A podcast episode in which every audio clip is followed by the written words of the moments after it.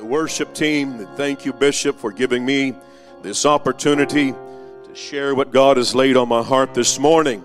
Amen. I want to get into the Word of God. We have a long ways to go, and I want to just step out of the way and let God do His thing, what He does best. And that's changing lives. That's reaching down in each and every situation and not being general, but being specific. God wants to help you in your situation this morning. We need to have ownership for this service, saints of God, because God wants to do something in this house, and I believe He's going to do it. Hallelujah. In 1 Peter chapter 2, be reading a short reading in 1 Peter chapter 2, verse 18. It says, Servants, be subject to your masters with all fear, not only to do good and gentle, but also to the froward. For this is thankworthy. If a man for conscience towards God endure grief, suffering wrongly, for what, glor- what glory is it? If, when he buffeted, if ye be buffeted for your faults, ye shall take it patiently. But if when ye do well and suffer for it, ye take it patiently. This is acceptable with God. Amen. Can we lay our Bibles down asking God to continue to move, give revelation to each and every one of us through His Word this morning? Let's talk to Him, saints. Hallelujah. I love you, Savior. Hallelujah. Hallelujah. I thank you, Master, for your Word. God, I thank You for what You are going to do in this house. God, You have given the anointed Word. God, and I ask You to take it, please, lips and clay, do something with it, God, And. Hallelujah, Master, we thank you. Amen. You may be seated. In Isaiah chapter 52 and 53, there are several passages of Scripture that prophesy of the crucifixion of Jesus Christ, the Messiah. There's one passage that I want to visit today, what God has laid on my heart. We find the prophet Isaiah declared to the readers that the Messiah was soon going to bear upon his body the affliction of man, and through that affliction, we, the world, would have healing. And what I'd like to read as well in this passage is the promise of peace. In Isaiah 53 and verse 5, it says, But he was wounded for our transgressions, he was bruised for our iniquities. The chastisement of our peace was upon him, and with his stripes we are healed. What a promise! What a beautiful promise we have this morning. If you were to look only at and read the crucifixion story at the surface level through the four gospels, you would overlook the heart wrenching details that are seemingly understated. However, the details are found bookended by the writers of the crucifixion story. It's prophesied in the Old Testament and then it's retold time and time again in the New Testament. In the book of Matthew, I'll give you a few examples. We find Pilate has Jesus scourged prior to crucifixion. Scourged meaning whipped, lashed, punished severely, harassed, and the flesh being cut with the purpose of the whip. For that very reason, it was not just to sting, not just to make them wince, but it was to rip the flesh of whomever was getting whipped. In Matthew 27 and 26, it says this Then released he Barabbas unto them, and when he had scourged Jesus, he delivered him to be crucified. Mark says this dialogue this way, and so Pilate, willing to content, to content the people, released Barabbas unto them, and he delivered Jesus, and when he had scourged him, to be crucified. Luke 23 and 22, and he said unto them the third time, Why, what evil hath he done? I have found no cause of death in him. I will therefore chastise him and let him go. Thayer's describes chastise as blows and to scourge. So it's the same thing as we read Matthew, Mark, and Luke. And finally in John chapter 19 and verse 1, then Pilate therefore took Jesus and scourged him. We have read through the gospel account of the crucifixion. And if the reader did not understand the depth of punishment that Jesus bore upon his body, the crucifixion could give the appearance of a toned down or more palatable story to be told. However, the Bible shares the extent of damage as best could be told using the literary format. And I will not read all of the examples, but we know that Jesus Christ was literally beat to a bloody pulp. So much so that he was not recognizable by his own disciples. It was not pretty. There was nothing appealing. No one signed up and says, I'll go next. The only person that was willing was Jesus Christ walking here on earth. The prophet Isaiah wrote that it was going to happen, and it did. The crucifixion of Jesus Christ was brutal and vile. It wasn't just the act of whipping him and the act of crucifixion, but it was also the vileness that spewed out of the mouths of those that were supposed to love the coming Messiah. It marked a people. It got the blood of Jesus upon them. They began to have something stir. There was angst against him. There was no love and compassion. And I won't get into it, but it's interesting that when the uh, Jesus died and, and on the cross and he said it's finished and he finally breathed his last breath and what happens is the earth begins to shake and darkness came upon the earth for several hours. I think it said till noon until three o'clock, somewhere around that time. It wasn't just a brief eclipse. Just because his blood touched earth and the plan was now coming together. It also says that there were those who were in the grave that came forth living and breathing and going and visiting those around them. And there stood a man that was documented and says, Surely he was the Christ. It was after he had breathed his last breath. And there was confirmation in that very moment that someone stood up and recognized we've done something wrong. But if he only understood what was so right about the crucifixion story, and thank you, Brother Hilton and the worship team for being obedient to the Holy Ghost and picking songs and everything that's been said leading up to this point, I believe God has ordained for someone's need, their problem in this house tonight. You don't need to search any further. It's available to you in this house. The God of heaven who created the heavens and the earth has made this service just for you. This is a bespoke, a tailored service just for your needs in this house this morning. In our text, we read the words of Apostle Peter giving instruction to the readers to be submitted to the authority over them. And servants were instructed to be submitted. And it's given unto the believers. First Peter, written by Peter himself. It's an introduction to the letter that we find was written to those that were scattered abroad through the provinces of Asia Minor. And they were the people of God, dispersed throughout the lambs, distant from the lambs of their fathers serving God among the godless. How many feel that way this morning? I sure do. Understanding the situation of the readers, it makes a little more sense for the believers to be submitted to authority. It was not like they were at home back among a nation of believers, but scattered would imply they were not gathered together in large bodies or sects or pieces of town that were known as the Jewish quarter, but they were scattered abroad and being out on an individual basis, and they had groups of people that would come together to worship God, but they were pushed from their homeland and assimilated into a foreign land. And as a foreigner, Peter instructed them to be obedient to the laws and the rulers of the land. And it was in this instruction that Peter could give the example back to the sacrifice that Jesus made for their salvation. And this is important because what hope would they have? They are strangers with no rights in a foreign land, no lifelong history to back up their character.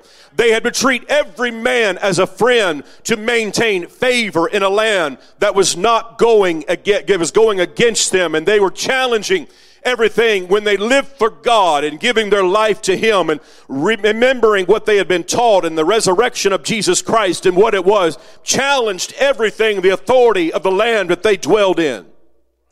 And they were told to honor all men, honor the king, submit to their masters. And it pushes it even further, even to them, the people that are ungovernable, disobedient, and those that have an aversion to do what is right. And it was said, submit to them. But in the midst of honoring those in authority, Peter calls out two very important areas that need devotion. God and the church family. In 1 Peter chapter 2 and verse 17, it says, honor all men, period. Love the brotherhood, period. Fear God, period. Honor the king, period. It was with emphasis. Peter is making sure you know how to handle and conduct yourself. This isn't a continuation sentence. This is everything he's calling out men, the brotherhood, God and the king. You are to fear God. We are to have reverence and honor unto him. That means you conduct yourself in honor unto God. The words you say, the things you think, what you see, everything that's in front of you, how you conduct yourself in honor to God. Love the brotherhood. That means the complete body of believers. Don't stop at the highest level of application because it is easy to say, I love God's people, but it takes personal effort to say, I love you. You have to be specific in obeying the word of God. It's easy for us to say, I'm a Christian, but when you don't apply it down to your life and it applies to everybody else, you're a hypocrite. God has called us to bring this down to our level. Let Him get in our corn crib. Let Him tell us exactly how we should live and conduct our life. Let's take a look at John and see what Jesus has to say about the matter. And while I'm reading this passage, I want you to apply uh, this situation that Peter is addressing in 1 Peter chapter 2 and read this, what Jesus is saying in John chapter 13, verses 34 and 35. And he says, A new commandment I give unto you, that ye love one another, as I have loved you, that ye also love one another. By this shall all men know that ye are my disciples, if you have love one to another. You see, Jesus says, I give you a new commandment. It was not a new teaching, however. This was taught to the Jews a long time ago. A long, long time ago. And in fact, it wasn't just a teaching, it was a commandment that they obey it. If you look at the Ten Commandments, over half of the, the commandments deal specifically on how you should treat your neighbor. They focus on areas that restrict our bad behavior towards others. And when you look at sins committed throughout scripture, the violation is either against God or the neighbor. Others, if you could say it that way. And if you sin against your neighbor, you've sinned against God as well. Looking at the Ten Commandments, we won't read all the way through Exodus. I won't even, I'll just reference them for the sake of time. But in Exodus chapter 20, if you'd like to read them upon your own time, you can. The first Four say, Thou shalt love, thou, I'm sorry, thou shalt have no other gods before me. Thou shalt not make any unto thee any graven image. Thou shalt not take the name of the Lord thy God in vain. Remember the Sabbath to keep it holy. Number five, honor your father and your mother. This commandment is one that makes it pitch over towards either way. It applies to God, and I'll explain that here in just a moment but it also applies when you group all of these of the, uh, the commandments of, uh, of 5 through 10 the command groups them into others in that group so you find them against god or others. But this commandment is one that where god has given authority delegated to the, the parents by god. And it's one that if you disobey them it's you're disobeying your parents but you're also disobeying god. You're going against the god given authority. And this same classification blends over to others that God has placed over us in authority. And you may be wondering, where are you going with this, Brother Goff? And we'll talk about this deeper in just a moment. But when you pick up the commandment of number six, thou shalt not kill. Well, It's you're going to be killing others or yourself, and you're going to be violating God or others. Thou shalt not commit adultery. Thou shalt not steal. Thou shalt not bear false witness against thy neighbor. Thou shalt not covet. And he goes in and is very descriptive in covet. He says, thy neighbor's house, thy neighbor's wife, his servants, his livestock, nor anything that is thy neighbor's. Now you may think, well, Brother Goff, that's Old Testament teaching. We'll get to that when it's talked about in the New Testament here in just a moment. But when you look at it, you cannot kill your neighbor.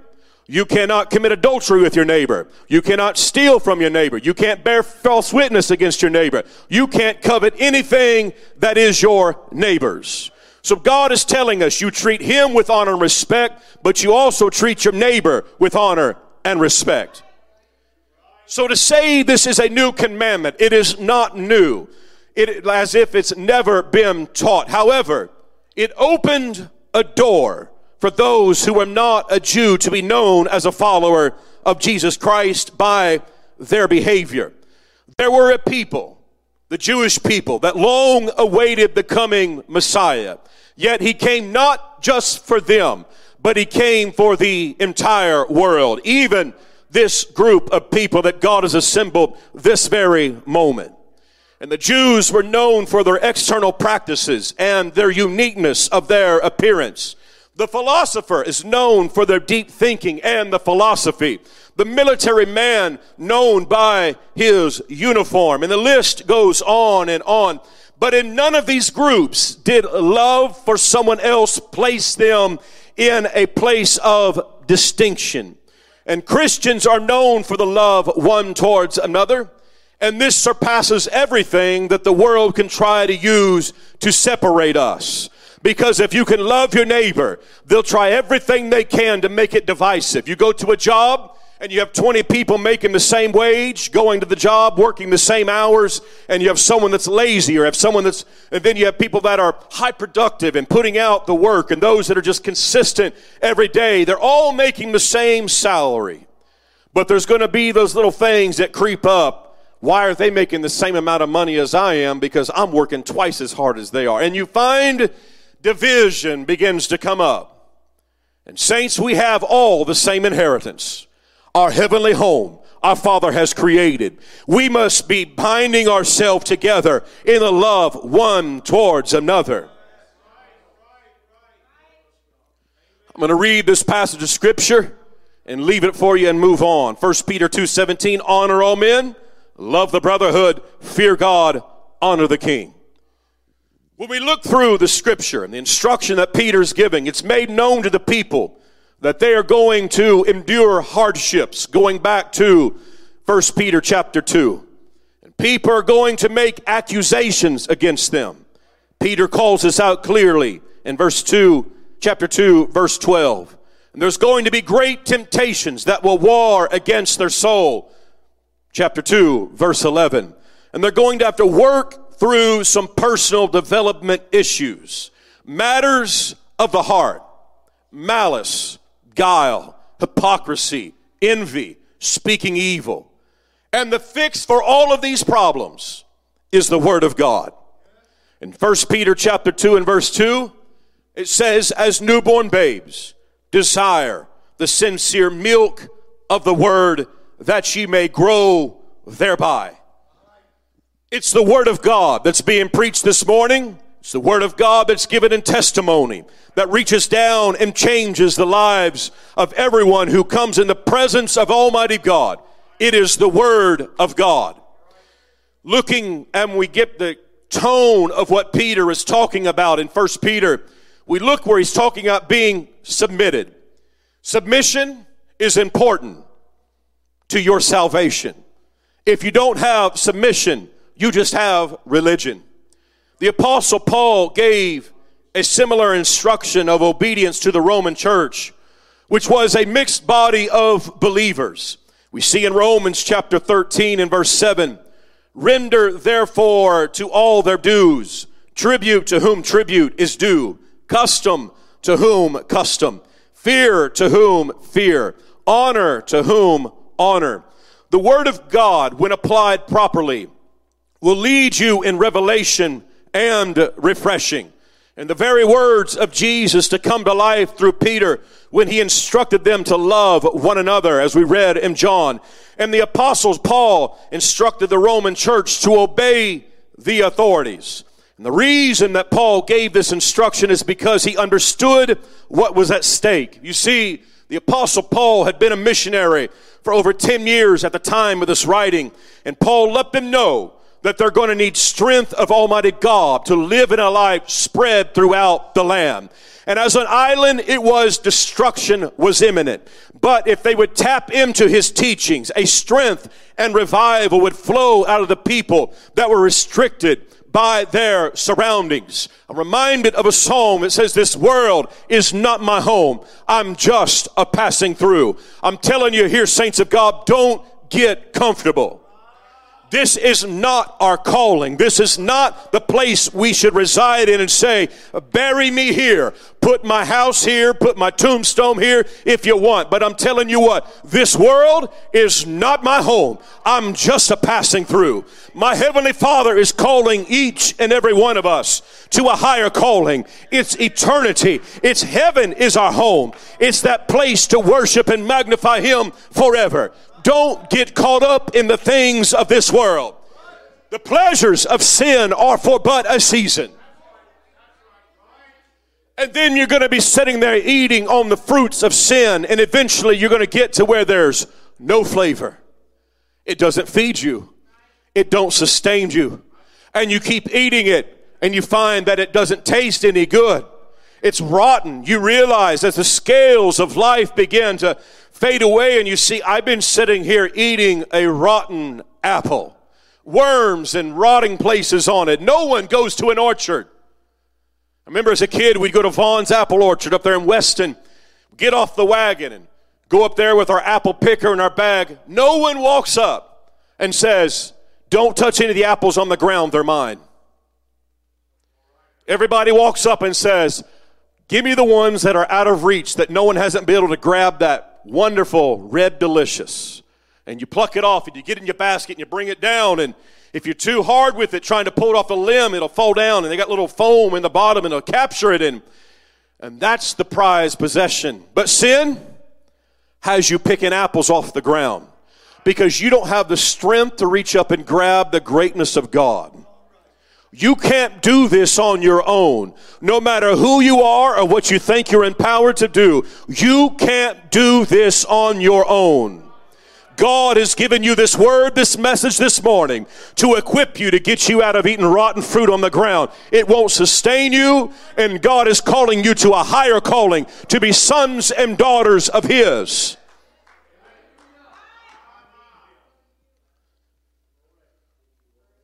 Whereby, wherefore ye must be needs to be subject, not only for wrath, but also for the conscience sake in Romans chapter 13. The responsibility is not only for punishment, but there is a duty to God to obey His word and those in authority over you, and pay tribute also, for they are God's ministers, attending continually upon this very thing. Now, if you, if you missed what I just said, let me just explain it. We're not talking about bishops and pastors and ministry. We're talking about the people that God coordinates and moves throughout our lives, our civilization, to have rule and authority over you. We are their subjects. Because they are appointed by God, tribute is required.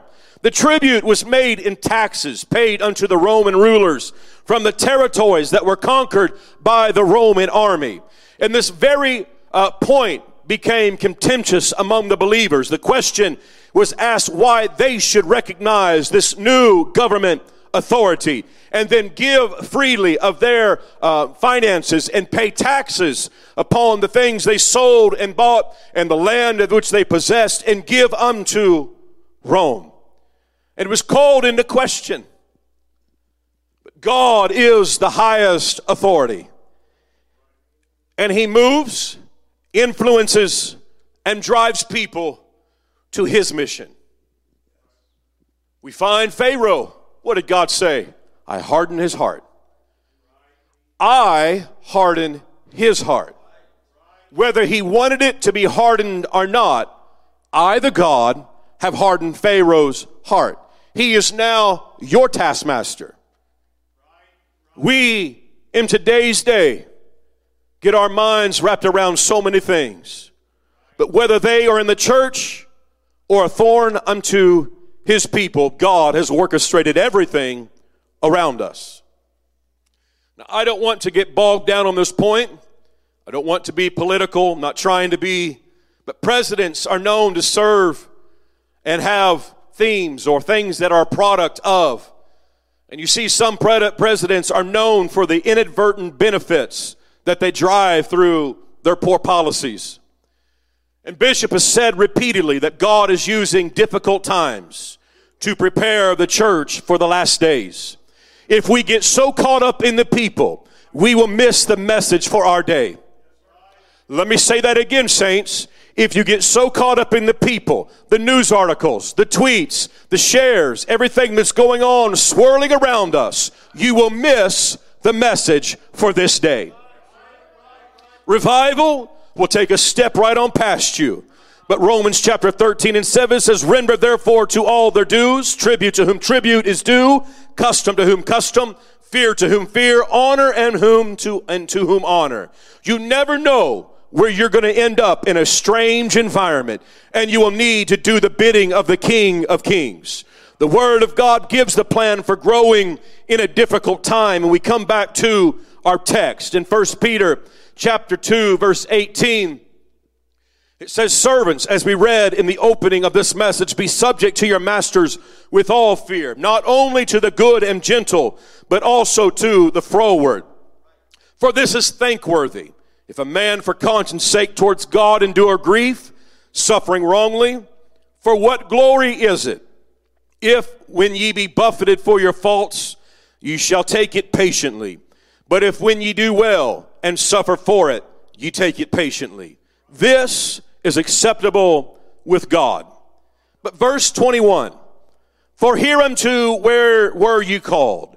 Because Christ also suffered for us leaving us an example that we that ye should follow his steps who did no sin neither was guile found in his mouth who when he was reviled reviled not again. When he suffered he threatened not but committed himself to him that judgeth righteously who his own sin who own self bare our sins in his body on the tree that we being dead to sins should live unto righteousness, by whose stripes ye were healed. If we haven't sang about it enough this morning, I believe God is trying to tell some folks it's by his stripes. It's the price that he ultimately paid that you would have liberty and healing in the Holy Ghost. It's by his stripes. It's the effort of that innocent lamb that laid himself down on an old rugged cross. It's the one who would not utter back in defense of his own self because he knew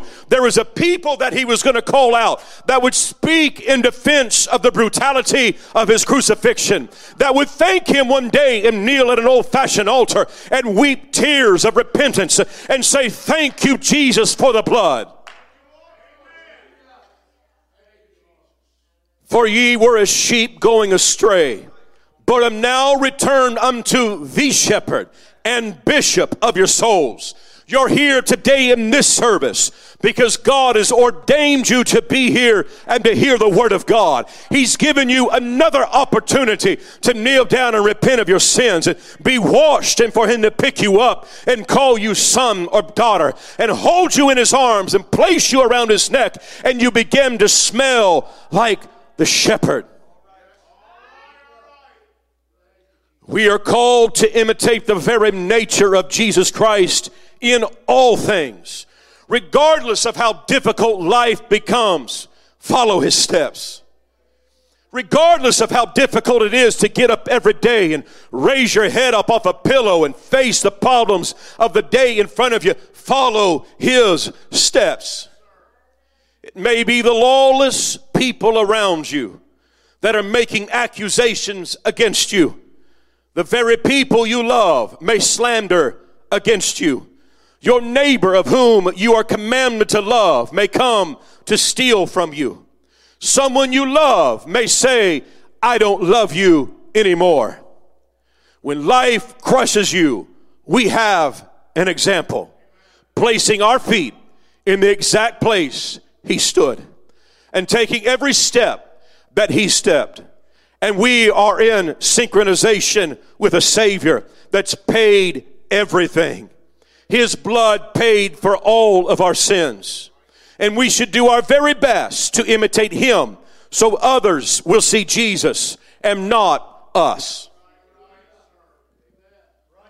This church, this Bible, our bishop is not commanding us to go live in a hole and stand there like an ostrich with our head buried in the sand. But we are told be careful what you see, be careful what you say, be careful what you think, be careful who you emulate. Because the gods of this world want you to look just like them. And before you know it, you'll say, I put on their clothes, I put on their apparel, I tried to imitate them, I thought I could do this on my own, but I looked down and I'm still a beggar wearing different set of clothes. I am what I am. There's nothing to change that but the blood of Jesus Christ. That's the only thing that can make a difference.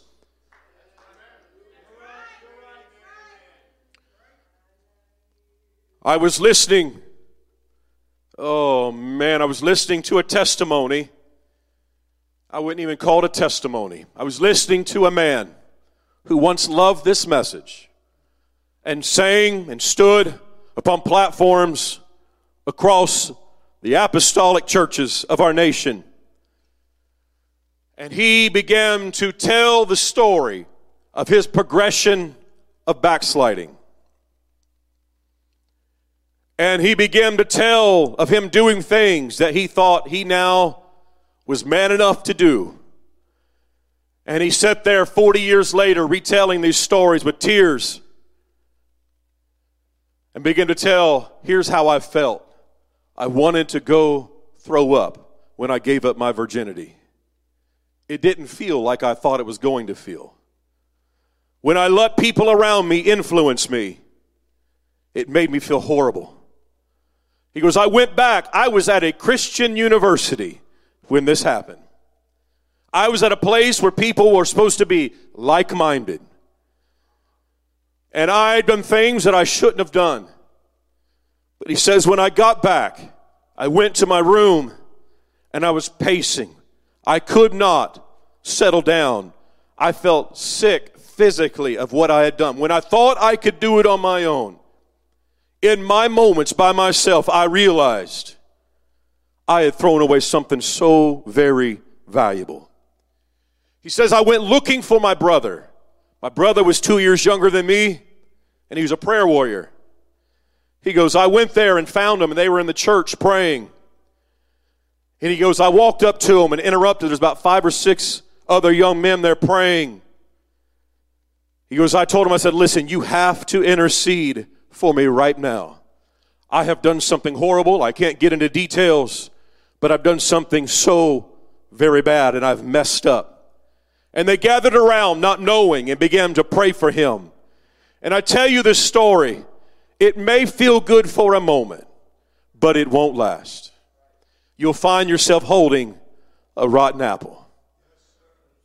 And when it hits, you'll spit food out of your mouth that you thought was sustaining you, but you understand it was just rotten to its core. When life crushes you, we have an example.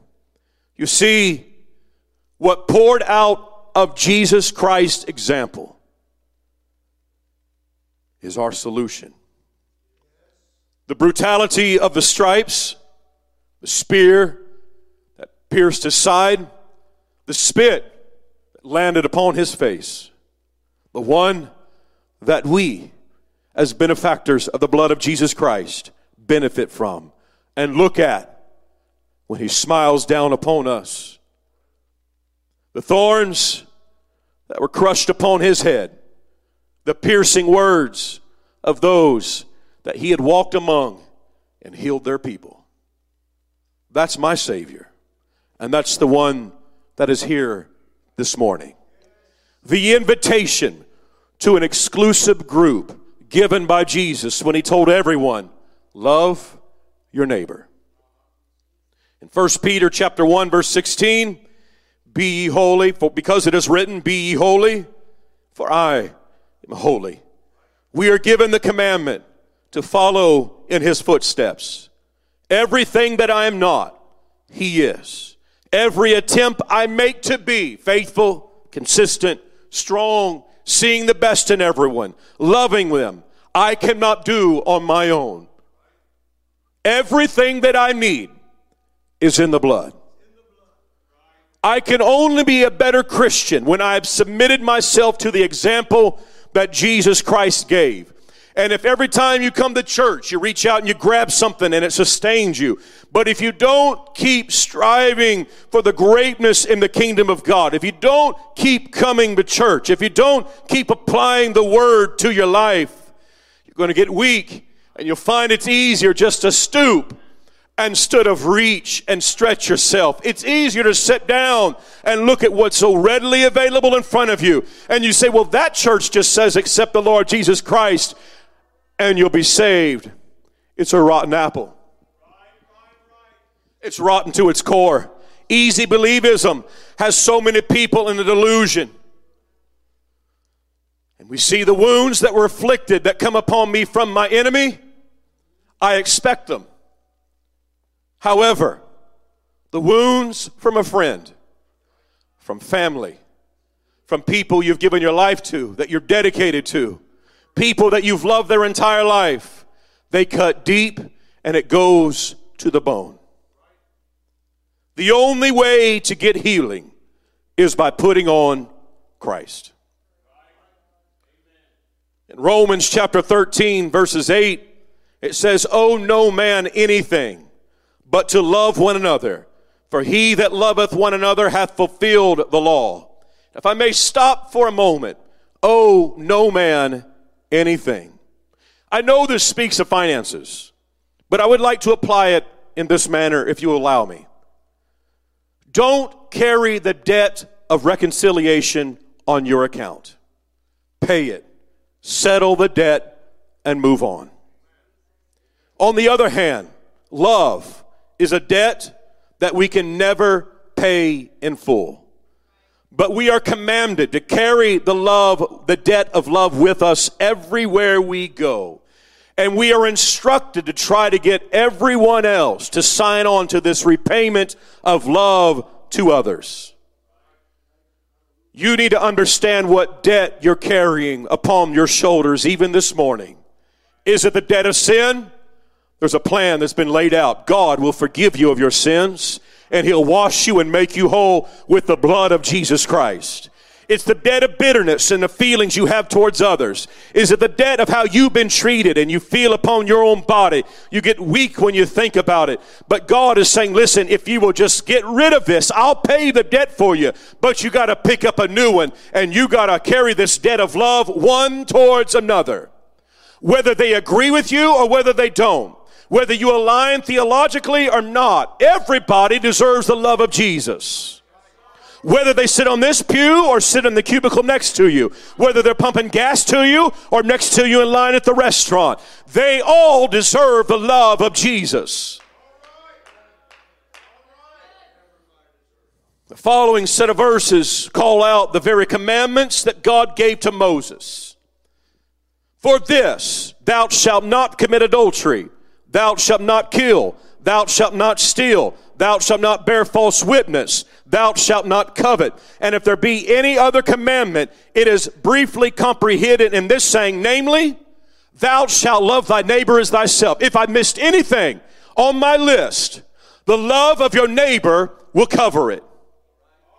Now let that sink in for a moment. When you think you're better than everybody else, are you loving them? When you think you deserve something more than the person next to you, are you really loving them? We see this again. We read it about it, talking about the Ten Commandments and to keep the commandment of a commitment towards your neighbor. You're either committed towards God or those around you. And in the end result, your soul is taken care of. Don't get so self centered and brought up in the things that I want to do and I, and you say I and I, but it's all about God and others and He will take care of us. In verse 11, and knowing that, we see this very verse of scripture, if it's ever applied, I believe it, it applies today. And know, and that, knowing the time. And now it is the high time to awake out of sleep. For now is our salvation nearer than when we believe. The night is far spent. The day is at hand. Let us therefore cast off the works of darkness and let us put on the armor of light. Let us walk honestly as in the day, not in rioting or drunkenness, not in chambering and wantonness, not in strife and envying, but put ye on the Lord Jesus Christ and make not provision for the flesh to fulfill the lusts thereof. If you're wrapped up in sin, come home. If you're burdened down with the sins of this world, come home. There's a father's house with the doors wide open. And if you're here today, there's an altar that lays before you that God wants to see you come down and repent of your sins at an old fashioned altar and be filled with the baptism of the Holy Ghost. Speak in tongues as the Spirit says to and be baptized in His name. God wants to make a difference in your life this morning. But baptism is the very first step. It is a continuation of putting on Christ that keeps you. If you say, I thought that was real, I went and got baptized, I went and repented of my sins, I snorted and prayed at an altar, and I prayed until I spoke in tongues, but six weeks later I'm still facing the same old demons. It's because you cease to put on Christ. It's a daily thing. The healing in your spirit the hurt that weeps within, the pain that twinges when certain things are said. You still have wounds. You are still hurting. You are still weeping when you reach down in your memory and you pull off the bandage and you look at it and say, Look what they did to me. And you put it back and put a fresh bandage on. And in some cases, you don't want those wounds to heal because it's your justification to live the way you are and you sit there and you clean it and you'll pick the scab off so it stays there. Oh, it'll heal back again. And you, oh, you put that and you put a bandage back on it. Some of us will look at them and say, I can't wait for this to go away. I can't do what I'm supposed to do. I remember when I put a claw hammer in my left hand, my index finger, I split it wide open and put it right down the middle of it. It's a wonder what you cannot do when you have something damaged.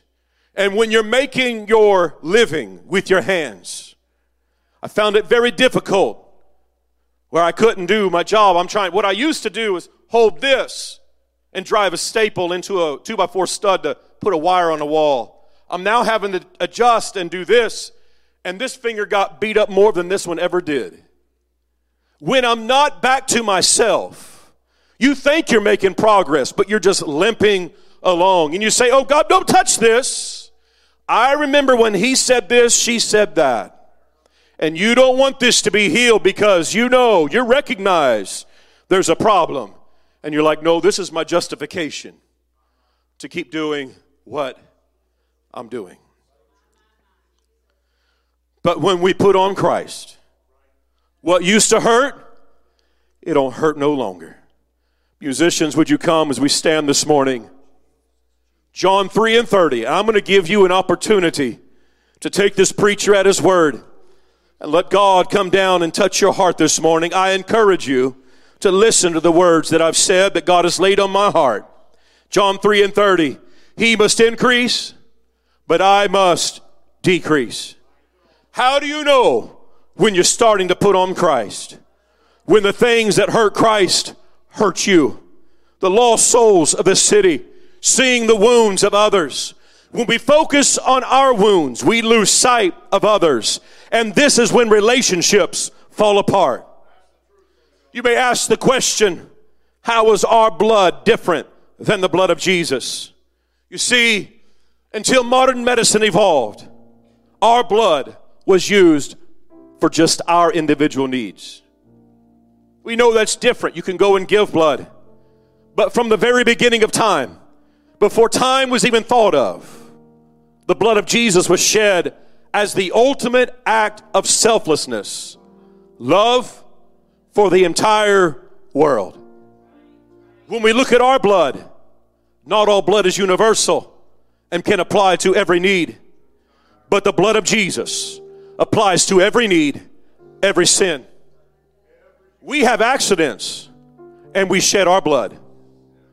The blood was shed on purpose, and that purpose has never changed. It's to wash away your sins and to give you a new look on life to make you a new creature, to sit there and step back and say, What I used to be, I no longer am, and I have no desire. I was just talking to Sister Goff the other day. I said, You know what? Remember when I used to do this? I have no desire whatsoever. It is gone. Even when I think about it, I could care less. His blood was shed on purpose. Relationships crumble as the result of time and distance from one another, but wounds can feel the deep expanse with hurt and pain. But putting on Jesus is the only way for those wounds to be healed. Just like it is the cloak and the clothes you may put on this morning, it covers things that you don't want no one else to see. But when you put on Jesus, it heals everything below. Because the blood of Jesus, He paid it all. In 1 Peter chapter 2 and 24, who his own self bare our sins in his own body on the tree, that we, being dead to sins, should live unto righteousness, by whose stripes ye were healed as a mechanism for self preservation, our blood will begin to coagulate and stop. But the blood of Jesus, it still flows today. Calvary was the plan, and it's still the plan that we have to experience today. God's plan from the very beginning was to wash our sins away. If you have any doubts, Galatians chapter 3 verse 27, for as many of you as have been baptized into Christ have, into Christ have put on Christ. There is neither Jew nor Greek, there is neither bond nor free, there is neither male nor female, for ye are all one in Christ Jesus. What a hope. What a promise. What a change of direction that you're on right now to be able to put him on. Come down and be baptized in the name of Jesus. Be filled with the Spirit. And if you think I can't do this, you're exactly right. Matthew chapter 11 and verse 28 says, Come unto me, all ye that labor and are heavy burden, and I will give you rest. Take my yoke upon you and learn of me, for I am meek and lowly in heart, and ye shall find rest on your soul. When you can't find healing, it's in Him. When you can't find restoration in the things of this world, it's only found in Him. When you can't find salvation in the church down the street, it's in this house. Anything you need this morning will be found when you put on Christ. Can we lift our hands and magnify Him this morning? Hallelujah. God wants to do something in this house this morning. God's wanting to change a direction. I felt the Holy Ghost as I begin to preach this word. God is speaking to your need and He's zeroed in on your situation. It is upon you if we can find ourselves a, a, a, place to pray this morning, saints. Let's make way for God's presence to come in and do what He wants to do. Hallelujah. We worship you, Savior. Hallelujah. We magnify you, Master. Would you come? Would you come and present your need unto Him?